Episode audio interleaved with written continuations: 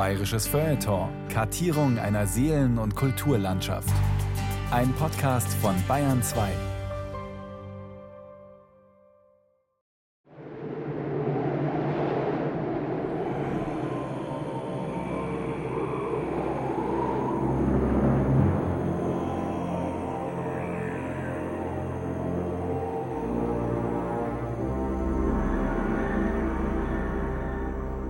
Diese Sendung ist Hannelore Schmatz gewidmet.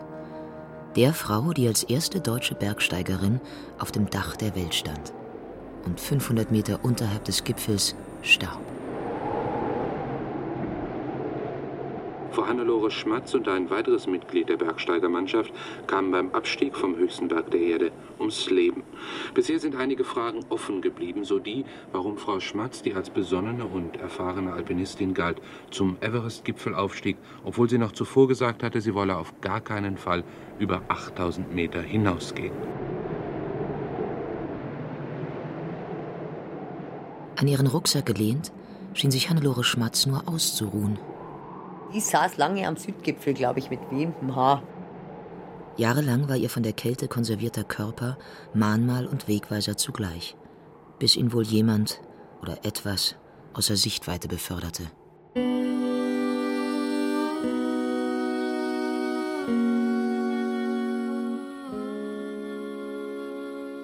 Der Berg ist das Ziel.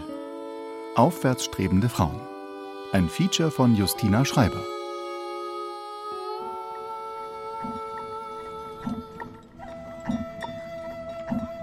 Hannelore Schmatz, die war am Everest 1979. Hausfrau steht hier bei Beruf. Billy Bierling kümmert sich in Kathmandu um das Gipfelbuch der 450 Expeditionsziele in Nepal. Die amerikanische Journalistin Elizabeth Hawley gründete das Archiv in den 1960er Jahren. Und Billy, die Miss Hawleys Job nach deren Tod übernahm, diente ihr 15 Jahre lang als Assistentin. Wir arbeiten ja heute noch so, dass wir rausfinden, wer wann wo ankommt, ja? Und wenn ich jetzt weiß, dass du mit einer Expedition kommst, dann sagt mir der Trekking-Agent vielleicht, die kommen dann und dann am Flughafen an und sind im Shangri-La Hotel. Und dann rufen wir an. Wir machen ja vor den Expeditionen und nach den Expeditionen diese Interviews und vor den Expeditionen ist quasi nur, wo geht er hin? Wer seid ihr? Damals haben wir noch ein Formular ausgefüllt mit Name und Adresse, Telefonnummer, alles Mögliche und dann mit vier Boxen: Single, Married, Divorced, Living with Girlfriend. Was die alte Miss Hawley ebenso interessierte, wenn sie einem coolen Abenteurer gegenüberstand. Noch heute sind Frauen in den Expeditionsteams deutlich unterrepräsentiert, trotz des Massenansturms auf den Everest. Finden Sie den Gipfelhype vielleicht lächerlich? Wozu muss man auf die 8000er? Wozu? Luisa Franscher, Buchautorin und moderne Wanderhexe, ist sich mit Anna McCarthy, einer kletternden Künstlerin, und Steffi Ramp von den Unique Mountain Girls einig. Also es ist klar, es ist schöner, auf dem Gipfel zu laufen, aber ich muss jetzt nicht auf dem 8000er. Das spielt jetzt keine Rolle für mich. Es muss auch nicht unbedingt Berge sein. Also ich bin gerne auch in Seen also, und ich bin gerne überall. Ich bin auch gerne in der Stadt. Wir sind starke Frauen, die auf jeden Fall an Grenzen gehen und über sich hinauswachsen und starke Leistungen erbringen. Aber eigentlich geht es uns darum, Spaß zu haben, gute Zeit miteinander zu verbringen, die Natur zu genießen. Und es geht nicht immer darum, möglichst hohe Berge zu besteigen in möglichst kurzer Zeit.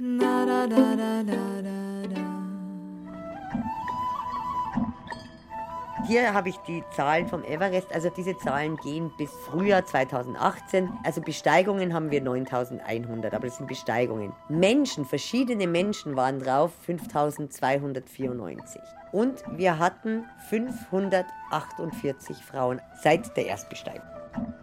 Das Verhältnis der Geschlechter ist also 9 zu 1.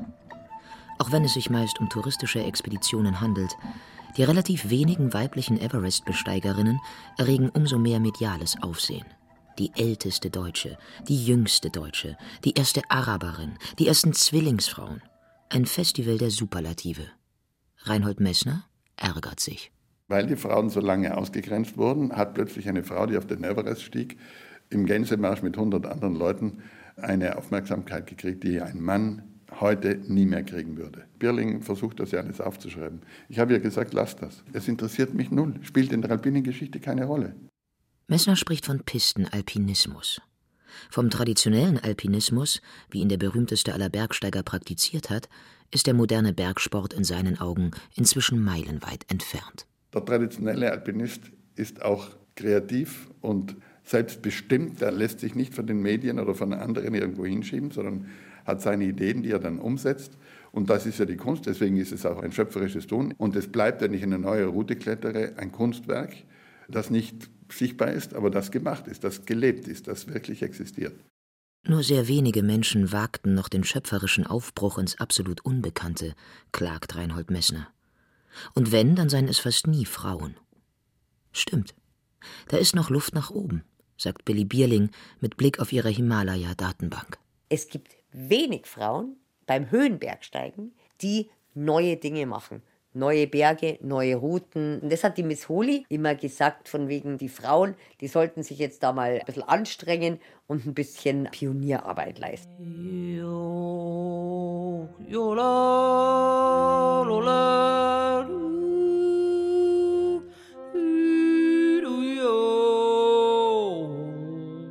Das ist eine unglaubliche Konkurrenzhaltung, die mir sehr fremd ist. Und damit möchte ich eigentlich gar nichts zu tun haben. Aber da muss man schon immer ein bisschen dagegen ankämpfen. Anna McCarthy, die Musikerin und Performerin, ist seit einer kreativen Künstlerfreizeit 2009 in den Zillertaler Alpen wieder so richtig auf den Geschmack der Bergluft gekommen. Mit ihren Eltern, damals im Chiemgau ansässigen Engländern, war sie schon als Kind viel im Gebirge unterwegs. Das prägt. Sobald man in der Natur ist und vor allem, wenn man in den Bergen ist, kann man wirklich alles vergessen und alles wird relativ. Also alles, was in der Stadt passiert, wird sowas von egal. Das macht die große Sucht eigentlich aus. Und man muss halt aufpassen, dass man eine gute Balance hat, was ich schon habe, weil ich das mache, was ich machen möchte in der Stadt. Aber ich denke, es gibt viele, die Jobs haben, die sie nicht so toll finden. Und dann ist dieses Rausfahren in die Natur am Wochenende das Einzige. Und dann ist es schwierig, dann wieder anzukommen, wenn man in der Stadt zurückkommen.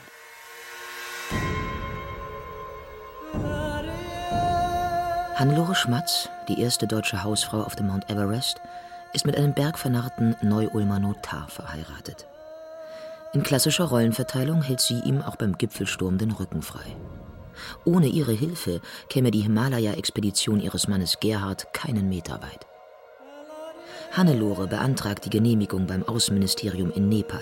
Sie akquiriert die Sponsoren und organisiert den Transport von mehreren Tonnen Lebensmitteln und Ausrüstung ins Basislager am Everest. Und sie steigt im Herbst 1979 auf der Südroute mit auf, von Lager zu Lager. Die Hannelore Schmatz, das war für mich echt eine Pionierin. 30 Jahre nach Hannelore Schmatz ging Billy Bierling im Mai 2009 mit einer kommerziellen Expedition im Gänsemarsch ebenfalls über die Südseite auf den Everest. Sie dachte dabei viel an ihre deutsche Vorgängerin, die am 2. Oktober 1979, ein Vierteljahrhundert nach den Erstbesteigern Edmund Hillary und Tenzing Norgay, als vierte Frau der Menschheit hier ganz oben stand. Es ist mir immer ganz wichtig, wenn die Leute sagen, ach ja, die Billy Bierling war die erste Deutsche über die Südroute, weil die Helga Henge und die Claudia Bäumler waren über die Nordroute. Claudia Bäumler im Mai 2002 und Helga Henge drei Jahre früher, 1999. Es war nicht unbedingt, dass ich den Gipfel erreichen wollte. Das war mir nicht so wichtig, obwohl es natürlich leicht ist, das im Nachhinein zu sagen, wenn man es geschafft hat. Aber ich wollte einmal dabei sein bei dem großen Abenteuer, was das größte Abenteuer ist in der Bergwelt. Das ist mir immer ganz wichtig, dass ich sage, nein, wenn ihr das jetzt so sagen wollt, dann müsst ihr sagen, die auch lebend wieder runterkam, weil die Hannelore Schmatz war am Gipfel. Nur kehrte sie nicht nach Hause, nach Neu-Ulm zurück. Die Schmatz ist am Everest gestorben, am Normalweg. Reinhold bewältigte den Gipfel 1978, ein Jahr vor Hannelore, als erster Alpinist ohne Atemgerät, während die Schmatzsche Expedition und auch Billy, wie so viele andere, mit künstlichem Sauerstoff gingen. Für den Extrembergsteiger ist der Fall Schmatz klar. Das Ehepaar Schmatz, er sehr ehrgeizig, seine Frau hat das dann auch mitgemacht, aber das war keine selbstständige Bergsteigerin. sondern eine Frau, die den Gipfel im Schlepptau ihres Mannes erreichte.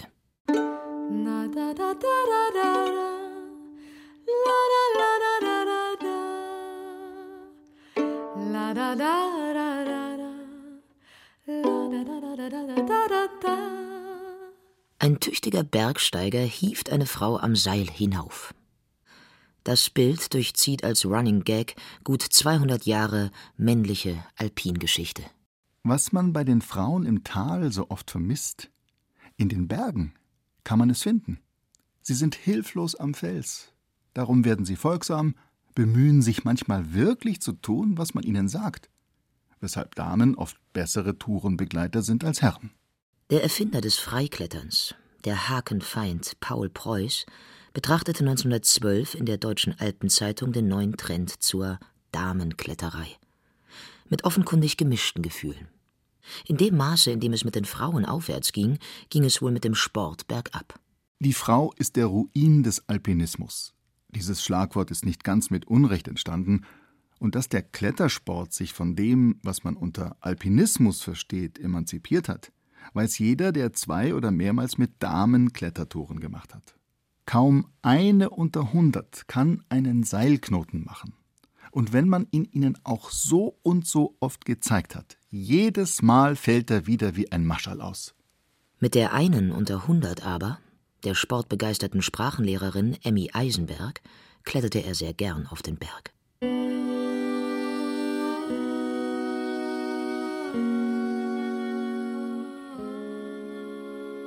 Schon zu Zeiten der Französischen Revolution hatte die Frauenrechtlerin Olympe de Gouges ihren Geschlechtsgenossinnen den Weg gewiesen. Nach oben ging es, Richtung Sterne. Die Frau hat das Recht, das Schafott zu besteigen. Sie muss gleichermaßen das Recht besitzen, die Berge, äh, das Rednerpult zu besteigen. Ja, warum denn nicht? Frauen kriegen Kinder, die sind sehr, sehr stark. Trotzdem glaubt Luisa Francia, die bergsteigende Autorin, Jodlerin und Feministin, dass besonders den Männern der Drang, nach ganz oben zu kommen, im Blut liegt. Sie hat es am eigenen Leib erfahren. Ich hatte einen sehr schweren Unfall. Vor 26 Jahren bin ich auf dem Motorroller zusammengefahren worden. Und da habe ich eine Bluttransfusion gekriegt. Und ich glaube bis heute, dass die von einem Extrembergsteiger war. Weil da danach habe ich völlig wahnsinnige Touren gemacht. Zum Beispiel bin ich da im Everest-Gebiet auf 5000er und 6000er gestiegen. Also bei Amadablang bin ich umgekehrt, als es eisig wurde. Das war mir dann zu blöd. Aber die Lust am Höhenbergsteigen, also auch mal wohin zu gehen, wo man fast keine Luft mehr kriegt oder so. Und ich war natürlich zweimal am Kailash und bin die Umrundung gegangen, die ja auch fast 6000 Meter hoch ist.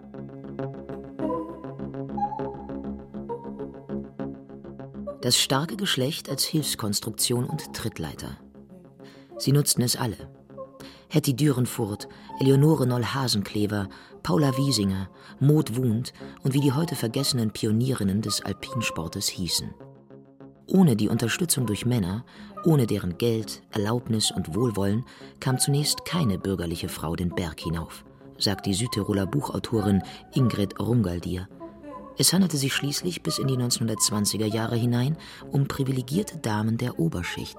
Gerade bei diesen Pionierinnen des Bergsteigens waren die Männer in der Familie das Wichtigste, also der Vater, der Ehemann, der Bruder, der Sohn manchmal.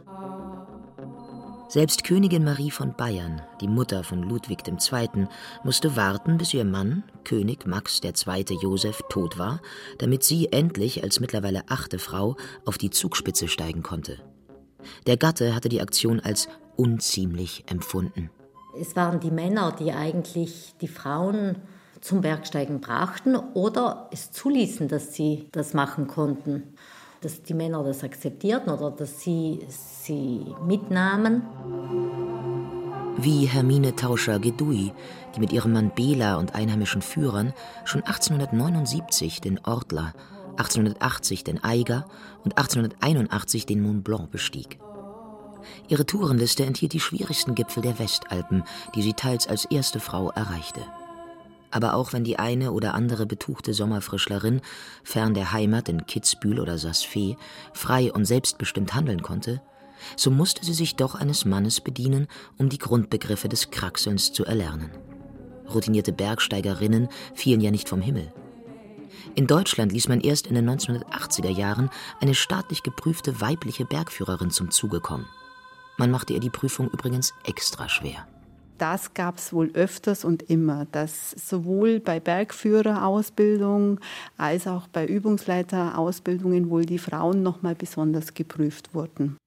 Auch heute bilden die männlichen Lebensgefährten oft noch die Türöffner zu weiblichem Bergsport. Petra Wiedemann, seit 2010 in der Führungsetage des Deutschen Alpenvereins, konnte allerdings bald hier und da den Spieß umdrehen, wenn sie mit ihrem Freund Wochenende für Wochenende ins Gebirge fuhr. Beim Klettern bin dann ich vorgestiegen. Natürlich, wenn es um Konditionssportarten ging, war es natürlich so, dass er dann die Nase vorne hatte, was aber nicht problematisch war. Also das war jetzt kein Wettlauf, aber es war halt interessant, dass ich mir die Bergsportarten so zu eigen gemacht habe, dass ich dann final fast mehr gemacht habe als er. Die Zeiten ändern sich eben. Auch Anna McCarthy, die Münchner Künstlerin, war zunächst Zweite am Seil und erreichte die Gipfel immer nach ihrem Freund. Doch mittlerweile steigt sie selbstverständlich ebenfalls vor.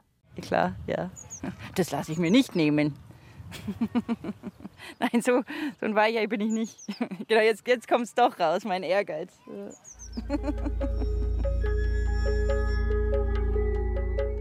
Mit Vergnügen ließ ich mir das Seil um die Taille legen die moralische Hilfe, wie mir lachend versichert wurde. Nun klettern's mir nur nach, immer hübsch langsam und immer einen festen Tritt. Als Mitglied im Münchner Verein für Fraueninteressen und im Münchner Schriftstellerinnenverein gehört Eva Gräfin von Baudissin zu den bayerischen Feministinnen am Anfang des 20. Jahrhunderts. Eine geschiedene Mitvierzigerin mit außerehelichem Kind. Und ist der Ruf erst ruiniert, kann Frau ganz ungeniert mit einem Innsbrucker Alpinisten in die Berge ziehen. Über meinen Kopf floss zwischen Führer und Bergsteiger ein Strom von Touristengeschichten. Von alten Führern, von Erstbesteigungen, von Neulingen im Gebirg und Führerlosen, die auf die harmlose Menschheit unter ihnen Steine herabrollen ließen. Von neu entdeckten, gefahrvollen Aufstiegen. 1914 veröffentlicht Eva Gräfin von Baudissin ihre Erfahrungen als Hochtouristin unter dem Titel Sie am Seil. Es ist eines der ersten Bücher einer bergsteigenden Frau. Und von wunderbaren Errettungen, das alles gewürzt mit immer wiederkehrenden technischen Ausdrücken wie Grat, Kamm, Wand, Griffe, Tritte, Kamin, Couloir, Schlacht, Platte, Band, dem Jargon der Alpinisten, dachte ich verzweifelt, und ungerecht. Gipfelstürmen und der Gipfel ist gefallen und der Gipfel siegt. Das sind so militärische Ausdrücke, die finde ich absolut unentspannt. Eigene Wege gehen. Und wenn es auf bekannten Pfaden und in den Fußspuren vorankletternder Alpinisten ist – die Geschichte der Bergsteigerinnen, die erst seit etwa 20 Jahren Schritt für Schritt rekonstruiert wird, folgt einer anderen Dynamik als die sattsam bekannte Historie der Männer. Die Südtirolerin Ingrid Rungaldier publizierte 2011 die Ergebnisse ihrer teils mühseligen historischen Spurensuche unter dem Titel Frauen im Aufstieg. Die Geschichte dieser Bergsteigerinnen ist nicht eine Geschichte der Rekorde oder der herausragendsten Leistungen. Wenn man vergleicht, dann ist es halt so, dass die Männer die ersten auf den meisten Gipfeln waren, dass sie meistens äh, die treibende Kraft in einer Seilschaft waren. Aber darum geht es in dieser Bergsteigerinnen-Geschichte nicht sondern vielmehr um den gigantischen Kraftakt des Aufbruchs, der oft genug einem Ausbruch gleichkam. Sitten und Gebräuche sahen ja lange Zeit für bürgerliche Frauen, ihrem angeblichen Wesen entsprechend, ein zurückgezogenes häusliches Leben vor. Sticken, häkeln, zeichnen, Klavier spielen, Konversation treiben, mehr war an Vergnügungen nicht vorgesehen. Und eine Tour auf den 3221 Meter hohen Monte Cristallo schon gleich gar nicht wie sie Jeanne Imming, die Begründerin des modernen Frauenbergsteigens, 1891 unternahm. Die Hauptsache ist, klein anzufangen und bedächtig vorwärts zu schreiten. Man achte darauf, ob man gut schläft, Appetit hat und nicht nervös wird. Ist in dieser Beziehung alles in Ordnung, so kann eine gesunde Frau ebenso viel aushalten und leisten wie ein Mann. Es war viel Selbstbewusstsein nötig. Wer als Frau in der ersten Phase des Alpinismus den Männern hinterherkommen wollte, musste sich nicht nur von den langen Röcken befreien. Das traditionelle Rollenmuster wirkte wie eine enge Corsage. Es ist immer diese Geschichte von Frauen, die etwas getan haben, was eigentlich nicht unter Anführungszeichen typisch weiblich war, haben Männerdomänen betreten. Frauen waren ja früher aus dem öffentlichen Leben auch ausgeschlossen in vielen Teilen. Also sie durften nicht studieren, verschiedene Berufe konnten sie nicht ergreifen und erlernen. Das ist immer dasselbe Thema eigentlich. Deswegen war es für Frauen oft schwierig, in bestimmte Bereiche, äh, um es martialistisch auszudrücken, einzudringen.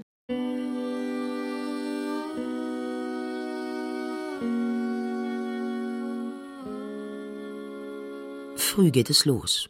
Henriette d'Angeville ist reich und unverheiratet. Sie kann tun und lassen, was sie will. Die adlige Pariserin engagiert in Chamonix sechs Bergführer, die ihr auf den Mont Blanc helfen sollen. Es ist ein halbes Jahrhundert her, dass zwei Männer den höchsten Berg Europas erstmals tatsächlich bezwungen haben.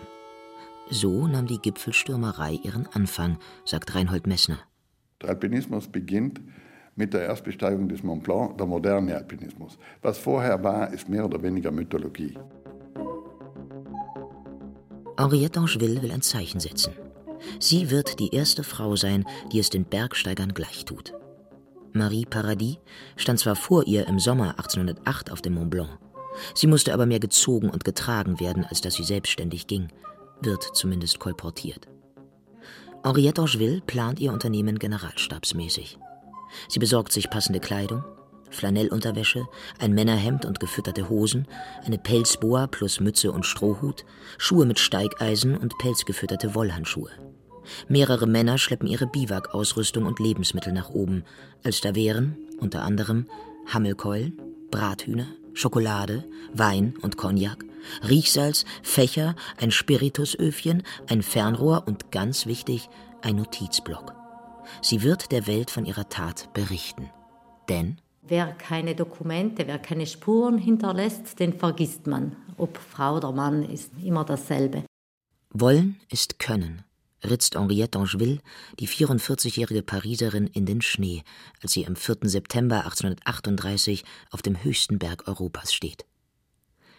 In die allgemeine Bewunderung mischen sich hämische Stimmen, auch aus weiblichem Munde. Man unterstellt der alten Jungfer, sie hätte aus Geltungssucht und Frust wegen ihres Single-Daseins so hoch hinaufgewollt. Aber ein Stein ist ins Rollen gebracht. Wenn die unter Bergsteigern gefürchtete Metapher erlaubt ist.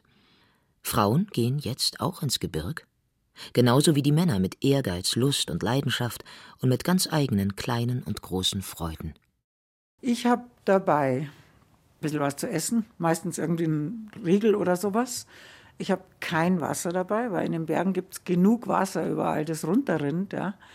Und ich habe äh, Schuhe dabei für Notfall, keine Socken. Für mich ist es so, ich muss das spüren. Und ich gehe nicht aus Vereinsgründen oder weil ich irgendwie was leisten will, sondern ich gehe, eigentlich kann man sagen, aus spirituellen Gründen. Barfuß. Und dann denken die halt, ja, die spinnt doch. Ja. Wie von selbst fand ich Griffe und Tritte. Lagen sie mal weit auseinander, brachte mich ein Schwung sicher über die gefährdete Stelle fort. Das Auge schärfte sich und maß genau die Entfernungen ab. Jedes Glied gehorchte dem Willen und alle turnerischen Kenntnisse aus der Kinderzeit fanden sich wieder ein.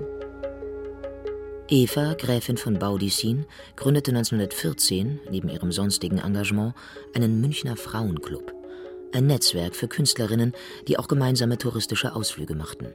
Kein Kaffeekränzchen, sondern ein frühes weibliches Netzwerk, das sich in der Freizeit wie im Beruf über Klippen hinweg half.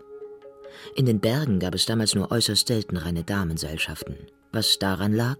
Dass es relativ wenige Frauen gab, die diesen Sport betrieben haben und deswegen hatten sie auch wenig die Möglichkeit, mit anderen Frauen zu klettern.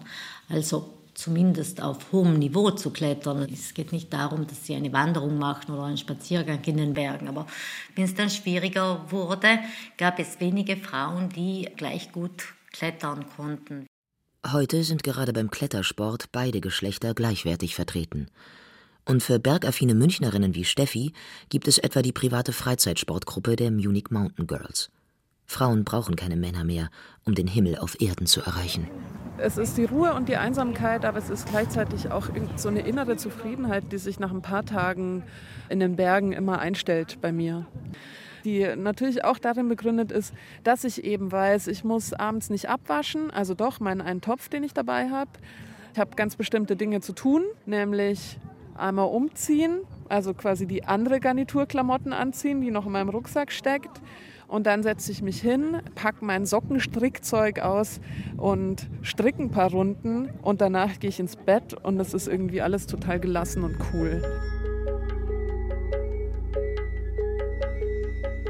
Da weibliche Berggymnasten nach einer schwierigen Tour leider nur zu oft verleumdet werden, so möchte ich bemerken, dass ich an keiner Stelle wie ein Rucksack am Seil heraufbefördert worden bin und ohne besondere Hilfe von Seiten der Führer die Besteigung gemacht habe. Dass auch das Klappern zum Handwerk gehört, lernen die frühen Alpinistinnen durch bittere Erfahrungen. Man diffamiert ihre Leistungen und schweigt sie oft tot. Jeanne Imming ist eine anerkannte Ausnahmebergsteigerin, die im damals höchsten vierten Schwierigkeitsgrad klettert. Trotzdem muss sie 1890 in der österreichischen Alpenzeitung ihre Leistung bei der Durchsteigung der Nordwand der kleinen Zinne betonen. Erst der Ruhm macht den Erfolg. Meine Mutter. Ich kam vom Everest runter und dann sagt die Mama, also du musst zum Bayerischen Rundfunk zur Abendschau, wenn du zurückkommst. Dann habe ich gesagt, wie, ich muss zur Abendschau. Ja, ich habe da angerufen. Zu Hause in Garmisch kümmert sich Billy Bierlings, so besorgte wie stolze Mutter, um die Publicity ihrer Tochter. Sie ist hoch raufgekommen. Als Kind hätte ich das nie vermutet, dass sie das machen. Ich hätte, hätte es gehofft, dass aus ihr mal was Gescheites wird. Aber ich habe nie gedacht, dass es mal wirklich so kommt. Wenn Bärbel, wie Billy eigentlich heißt, im Himalaya unterwegs ist und mal wieder einen Gipfel besteigt, kommunizieren die beiden regelmäßig per Satellitentelefon. Da, da habe ich im Bayerischen Rundfunk angerufen. Da habe ich gesagt, ich wollte Ihnen nur sagen, dass meine Tochter auf dem Everest war und so weiter. Und weißt du, ja. ich will das ja gar nicht. Dann ruft die meine Mutter einmal mal Aber bei der Abend. Ja die haben sich ja dann. Wenn die gerührt. Leute hören, du gehst auf 8000er, dann wirst du plötzlich zu einem anderen Mensch. Und deswegen will ich das oft gar nicht sagen, weil ich bin nicht interessanter, weil ich diese 8000er mache. Aber es ist ein wahnsinniges Prestige.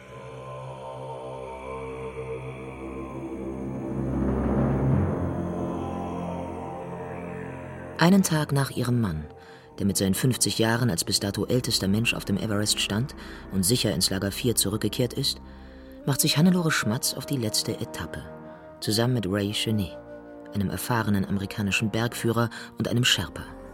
Sie schafft den Gipfel ohne Probleme.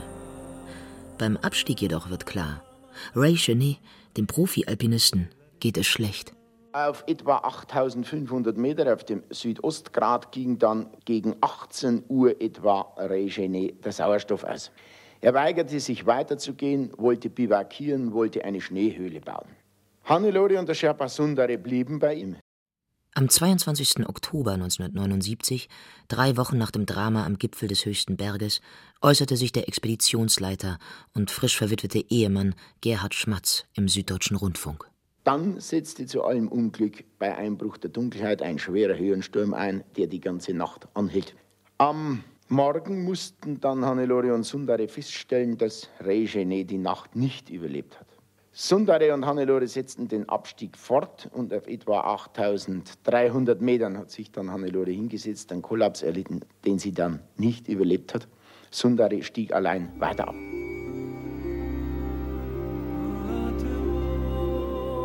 Here, Janet and Mrs. Schmatz died of exhaustion and dehydration, half an hour apart between one another.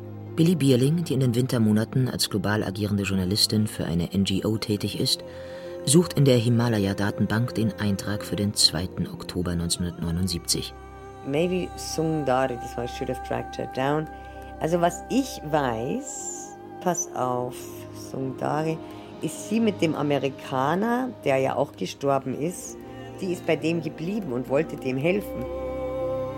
Ganz oben, dort wo die Luft sehr dünn ist, müssen Menschen mit ihren Kräften streng haushalten. Ob Hannelore Schmatz die antrainierte weibliche Fürsorglichkeit zur Falle wurde, war sie mental zu schwach.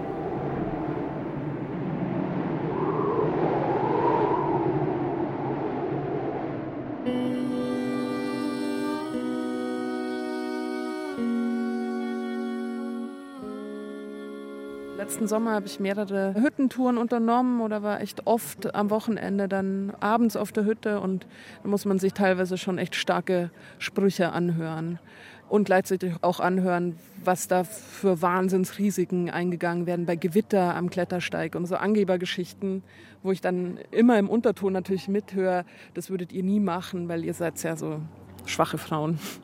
Steffi und die anderen Munich Mountain Girls zucken dann mit den Schultern. Sie wollen nicht vom Blitz erschlagen werden. Aber die tatsächliche oder behauptete Überlegenheit der Männer kann wie ein Stachel im weiblichen Fleisch wirken, meint Billy. Es gibt schon viele Frauen und ich nehme mich davon nicht aus, dass man schon immer noch das Gefühl hat, man muss was beweisen, man muss den Männern schon auch zeigen, was man kann und man ist auch stark. Zumal ich glaube, je mehr Erfahrung du hast, desto geringer wird dieser Druck. Da fällt mir jetzt die Gerlinde ein. Die österreichische Alpinistin Gerlinde Kaltenbrunner bestieg als erste Frau alle 14 Achttausender ohne künstlichen Sauerstoff. 25 Jahre nachdem es mit Reinhold Messner der erste Mann geschafft hatte. Die Gerlinde, die da wirklich total befreit ist. Deswegen war sie auch sehr erfolgreich. Deswegen hat die Gerlinde auch noch alle zehn Finger und alle zehn Zehen, weil die Gerlinde sich diesem Druck nie hergegeben hat. Der letzte Gipfel, den Gerlinde Kaltenbrunner im zweiten Anlauf erreicht, ist der gefährliche K2 am 23. August 2011. Zwei Tage später äußert sie sich per Satellitentelefon im Bayerischen Rundfunk. Im Moment äh, bin ich einfach sehr, sehr müde, wirklich erschöpft. Es waren sehr anstrengende zehn Tage am Berg, aber ich bin überglücklich, dass ein langjähriger Traum und eigentlich mein Lebenstraum endlich in Erfüllung gegangen ist mit der Besteigung des K2.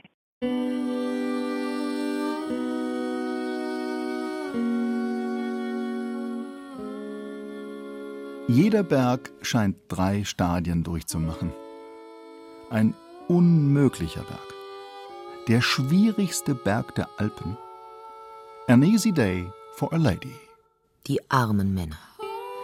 Der viel zitierte Spruch stammt wohl aus dem Mund von Sir Leslie Stephen, dem Vater der Schriftstellerin Virginia Woolf. Er war 1857 Mitbegründer des weltweit ersten Bergsteigerclubs, des Alpine Club in London, der bis zum Jahr 1974, also 117 Jahre lang, keine Frauen aufnahm weshalb die begeisterte Winter-, Berg- und Motorsportlerin Elizabeth Alice Aubrey LeBlanc 1907 den so vornehmen wie vorbildlichen Ladies Alpine Club ins Leben ruft. Was nichts am Machtgefälle änderte, aber andere Frauen in anderen Ländern motivierte, es den Ladies gleich zu tun. Wir denken an die Männer, die so viele angstvolle Momente zu Hause verbringen werden, wie sonst die Frauen, wenn die Männer auf Hochtour gehen. La, da, da, da.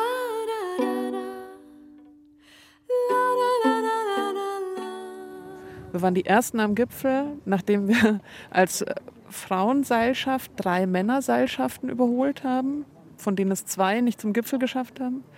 Also da sind wir ein bisschen stolz drauf. Und es war einfach so unfassbar schön, in diesem unverspurten Gelände an diesem vereisten Gipfelkreuz anzukommen und zu wissen, trotz dieser Scheißbedingungen haben wir uns da durchgekämpft. La, da, da,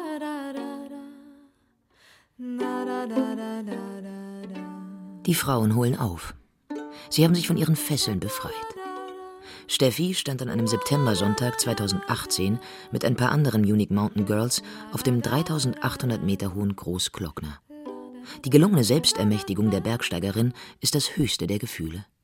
So empfand es auch die frühe Alpinistin Eva Gräfin von Baudissin, als sie sich zum ersten Mal einen Gipfel erkraxelt hatte. Eine tiefe Befriedigung erfüllte mich. Ich hatte also wirklich mal etwas geleistet, hatte mich auf meine Kräfte verlassen und allein durch sie mein Ziel erreicht. Hatten uns das vorgenommen und haben uns dann da eben mal reingebissen und wir haben uns gegenseitig da hochgezogen. Wortwörtlich. Wir hingen ja mit Seil aneinander gebunden. Die Bergsport-Freizeitgruppe der Munich Mountain Girls zählt mittlerweile bei Facebook über 1400 weibliche Mitglieder. Die Frauen finden sich zwar nur zu unterschiedlichen Aktivitäten zusammen: Mountainbiken, Trekking, Klettern, Skitouren gehen, aber. Wir sind natürlich alles irgendwie Feministinnen, finden aber Männer natürlich auch gut. oh je. Ich glaube, warte mal, ich glaube, man kann es so formulieren. Wir wissen, dass wir als Frauengruppe stärker sind als eine Frau alleine. Anfang der 50er Jahre war es ja ein bisschen so, dass die sogenannten Burschen mit den sogenannten Mädchen nicht in die Berge gehen wollten, weil sie fanden, ja, das hat ja keinen Sinn und da, wo eine Frau hingehen kann, das ist ja eine gemähte Wiese. Und da hat meine Mutter gesagt, ja, das ist doch wurscht, dann gehen wir halt allein. Trudel Tomele, Luisa Franchas Mutter, war damals 27 Jahre alt und frisch geschieden. Eine taffe Frau, die klare Ansagen machte. Ihr Engagement ging in die Annalen des Deutschen Alpenvereins ein, als eine Art Wegmarke.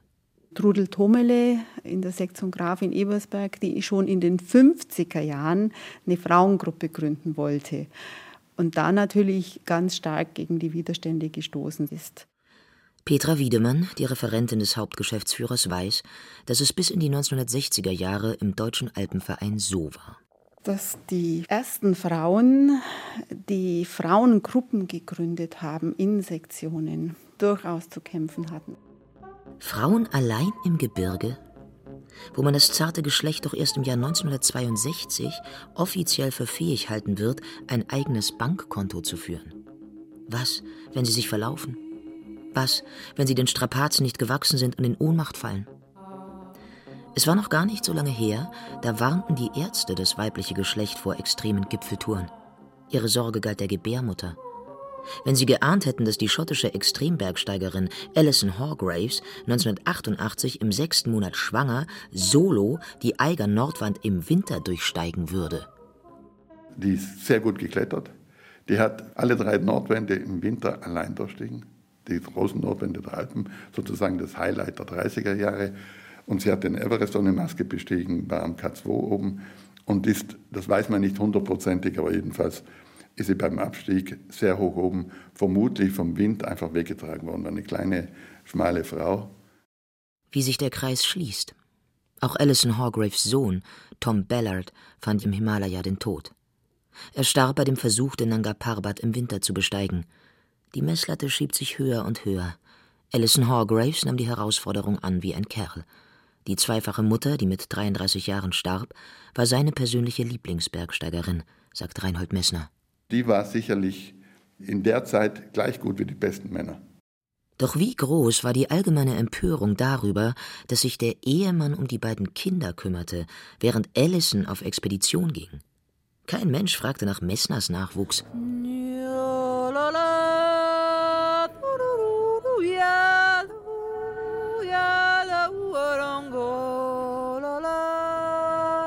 Nichts wie weg. Tausende Meter über dem Meeresspiegel gelten andere Regeln als im prüden Tal. Was die Flucht einiger Damen ins Hochgebirge eindeutig beförderte. Man denke, Miss Lily Bristow, der 1893 zusammen mit dem verheirateten Albert Mummery die Traverse des Aiguille du Crepon gelang, teilte sich mit ihm ein Biwakzelt. Immerhin fand sie dort oben in der Gefahr männlichen Beistand. Wenn man wirklich in den Bergen ist, ist man schon vom Tod umgeben. Solche todesnahe Erlebnisse hatte ich noch nie wie in den Bergen. Das ist schon sehr präsent und da kommt man in andere Zustände. Anna McCarthy, die Münchner Künstlerin, versucht auch beim Klettern Aufzeichnungen zu machen, um Material für ihre nächsten Performances und Bilder zu sammeln. Ich habe jetzt langsam so ein System, wie ich das auch machen kann.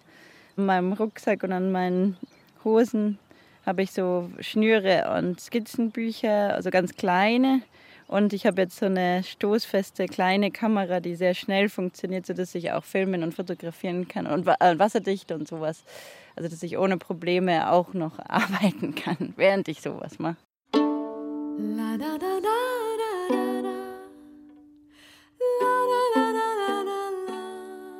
Also man braucht Mut, um Schrecken zu überwinden, aber ich finde, gesellschaftlich ist der Mut sehr viel wichtiger als in körperlichen Herausforderungen.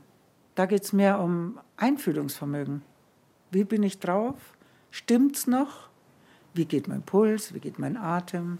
Kann ich noch atmen? Luisa Francia, die bergsteigende Feministin, veröffentlichte 1999 ihr Buch Der untere Himmel – Frauen in eisigen Höhen. Sie erzählt von der ersten Frauenexpedition, die im Jahr 1978 die Annapurna, die 8091 Meter hohe nahrungsspendende Göttin, zum Ziel hatte. Die 13-köpfige Frauschaft unter Leitung der Amerikanerin Arlene Bloom begegnete auf dem Weg zum Basislager, also noch relativ weit unten, einem einsamen Bergsteiger. Dieser fragte die 13 Frauen entsetzt: Seid ihr allein? In der Sektion Grafing-Ebersberg dachten einige Leute 20 Jahre früher schon fortschrittlicher. Was ich nach wie vor so erstaunlich finde, dass die Eltern meiner Mutter diese jungen Mädchen anvertraut haben. Die waren ja alle so 15, 16, 17, also junge Frauen, noch nicht volljährig. Die hatten da kein Problem, dass meine Mutter mit denen Touren gemacht hat. Von der Benediktenwand bis zur Säuernspitze. Trudel Tomele bestieg mit ihrer Mädchengruppe in den 1950er Jahren alle bayerischen Berge. Sie scheute auch vor der Brenta-Gruppe oder den drei Zinnen in den Dolomiten nicht zurück. Luisa Francia sagt, ihre Mutter sei ein echter Bergfex gewesen. Ihr Motiv war ganz bodenständig. Lust am Bergwandern, Lust in der Natur zu sein, zusammen zu sein, zu singen, dieses gemeinschaftliche Erlebnis. Und dann war sie ja die Sekretärin vom Bürgermeister in Grafing. Und das brauchte sie auch als Ausgleich. Ich habe ihr zum 80. glaube ich, war das so ein Fotobuch gemacht. Und da gibt es ein Bild von ihrem Büro da ist sie total angespannt und eigentlich fast ein bisschen wie verkrümmt, ja, von den Schultern her. Und dann gab es ein Bild von ihr im Gebirge, völlig gelöst, gut drauf, weich, wie geschmeidig, sieht man richtig, also wie sie aufgeblüht ist. Ja. Und das war natürlich auch eine starke Motivation.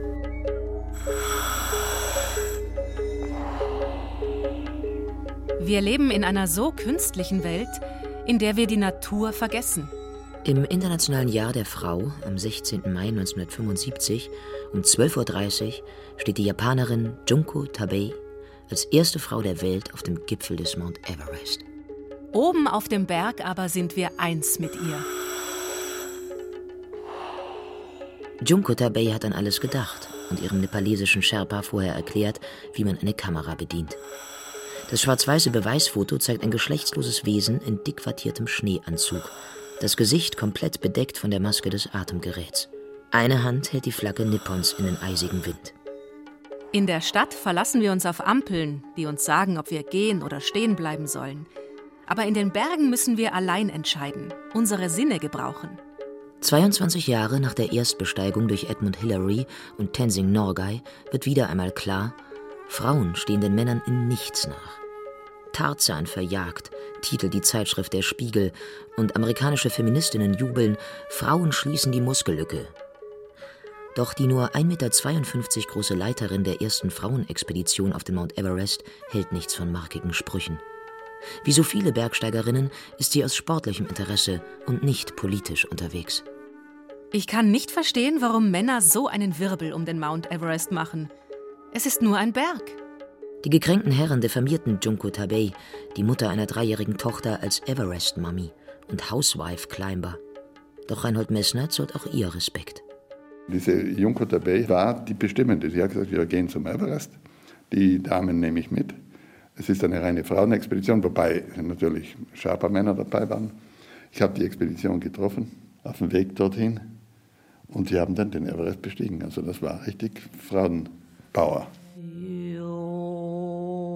Wir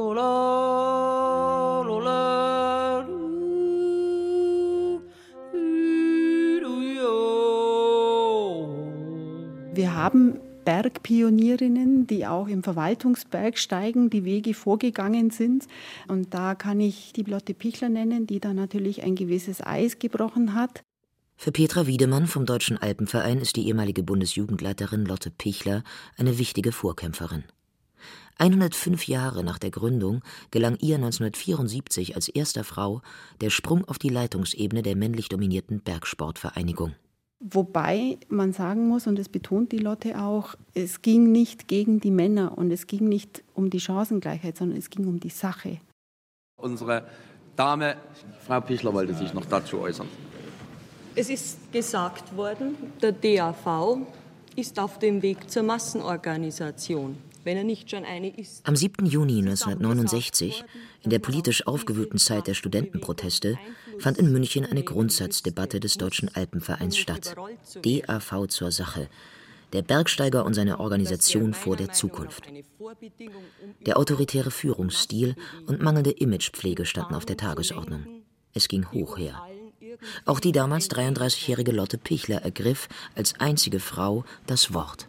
Die verschwommenen Vorstellungen vom DAV in der Öffentlichkeit reichen von Hurra-Jugend, Altherrengrenzchen, über Heimatverein bis zu, ja, das sind die Verrückten, die immer in die eigene Nordwand gehen. Da müsste doch, wenn der Alpenverein Einfluss nehmen möchte, wenn er die Massenbewegung steuern will, dann muss er Öffentlichkeitsarbeit treiben. Lotte Pichler hätte allen Grund gehabt, sich auch zur Frauenfrage zu äußern. Als die junge Alpinistin Ende der 1950er Jahre der Sektion Rosenheim ihr Tourenbuch vorlegte, um in die Jungmannschaft aufgenommen zu werden, sagte man dort Nein, danke. Die Sektion Leitzachtal jedoch sah kein Problem. Im Gegenteil, der Vorsitzende bot Lotte Pichler bald sogar die Leitung der Jugendgruppe an. Eine sensationelle Geste. 90 Jahre nach den aus weiblicher Sicht sehr bescheidenen Anfängen des DAV, der Gründung des Bildungsbürgerlichen Bergsteigervereins im Mai 1869. In den ersten drei Jahren der Gründung waren schon zwei Prozent Frauen im Deutschen Alpenverein. Und die waren auch aktiv. Nur es ist halt nicht in Erscheinung getreten. Klar fiel es auf, dass eine weibliche Prominente wie Prinzessin Marie-Therese von Bayern, die Tochter des Prinzregenten Luitpold, 1890 der DAV-Sektion München beitrat. Doch die aristokratische Vorsteigerin bestätigte auch den exklusiven Anspruch des Vereins. Es gab Hütten, die nicht offen waren und es gab auch Sektionen, die nicht offen waren für Frauen. Aber es gab auch Sektionen, die nur offen waren für Leistungsbergsteiger. Schwächlinge, Frauen und ab den 1930er Jahren Juden mussten draußen bleiben. Der deutsche 98% Herrenclub war von Grund auf elitär. Immerhin gab es etwa in der Höllentalangerhütte schon um 1900 ein eigenes, durch einen Vorhang abgeteiltes Damenabteil. Doch die Männer meinten, die Alpen für sich gepachtet zu haben und die Deutungshoheit über korrektes Bergsteigen gleich mit dazu. Bis heute klingt der alte Chauvinismus in den Köpfen traditioneller Bergsteiger noch nach. Luisa Francia kann darüber nur lachen. Zum Beispiel gibt es ein, ein Ereignis, was wirklich lustig war. Ich bin auf ein Pendling gegangen, barfuß, allein. Ohne Rucksack, einfach so mit gerade so einem Wimmerl, wo halt das Nötigste drin ist, Geld und Ausweis und so. Jedenfalls, ich gehe da hoch und dann überhole ich so eine Gruppe von Männern und dann sagt der eine, ja, solche wie die müssen wir nachher überholen. Und habe ich gesagt, wie überholen? Ja, runtertragen. Dann habe ich gesagt, ja, ihr könnt mich gern runtertragen, falls ihr mir nachkommt. Und dann bin ich halt losgezischt und war weg. Weil barfuß geht sich wirklich leichter, ja, wenn man es gewöhnt ist natürlich. Und dann war ich schon auf der Hütte eine halbe Stunde, dann kommen die an. Ich saß vor meinem Radler. Dann sage ich, ja, was ist jetzt?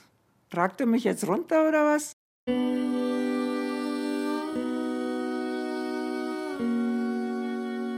Heute ist es selbstverständlich, dass Männer und Frauen in die Berge gehen. Im Prinzip ja. Jede und jeder nach seiner, ihrer Fasson. Verbissen oder entspannt. Leistungs- oder Lust betont. Solo oder im Team. Aber lassen sich Männer und Frauen mittlerweile wirklich über einen Kamm scheren? Natürlich nicht. Seit 2011 leistet sich der Deutsche Alpenverein ein eigenes Frauenkader, um junge Extremsportlerinnen zu fördern.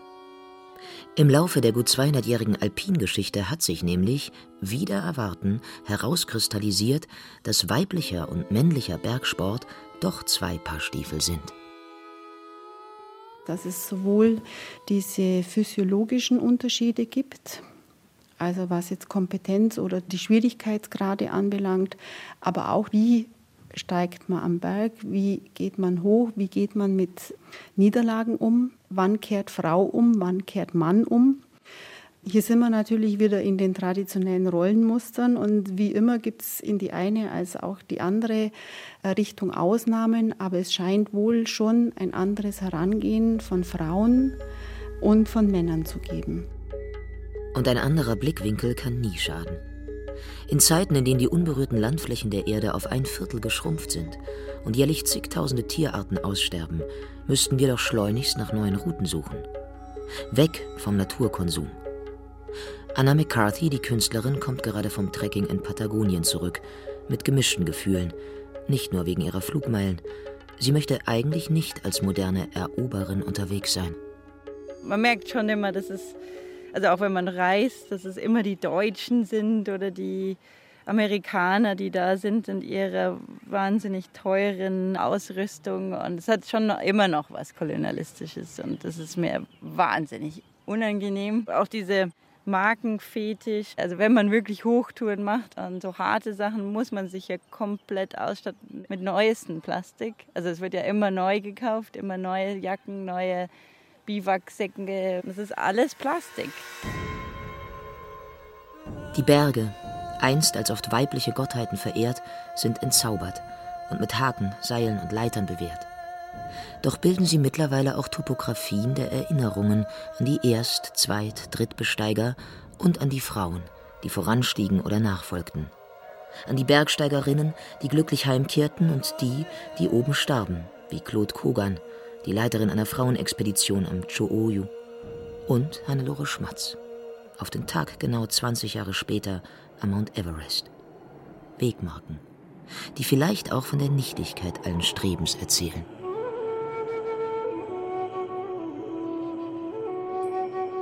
Ich schlafe ja auch oft in den Bergen, im Schlafsack draußen. Und dann liegt man da und dieser dunkle Himmel und diese Sterne, das ist so unvorstellbar wunderbar und gleichzeitig ein bisschen beängstigend, weil natürlich dieser Himmel so auf einen zukommt und man plötzlich merkt, wie klein die Erde ist. Wie diese Sicherheit, von der man denkt, die, ja, natürlich, die hat man doch, Zivilisation und so weiter, gar nicht. Die Erde ist ein winzig kleiner Ball, den wir zerstören. Und wir hängen mitten im Universum und drehen uns unvorstellbar schnell, nämlich ungefähr mit 90.000 Stundenkilometern, merken es gar nicht. Eigentlich müsste uns der Fahrtwind ins Gesicht blasen, ja, aber wir merken das nicht. Und erst wenn man dann praktisch sich dem Himmel so aussetzt, das ist schon ein ganz besonderes Erlebnis. La, da, da, da,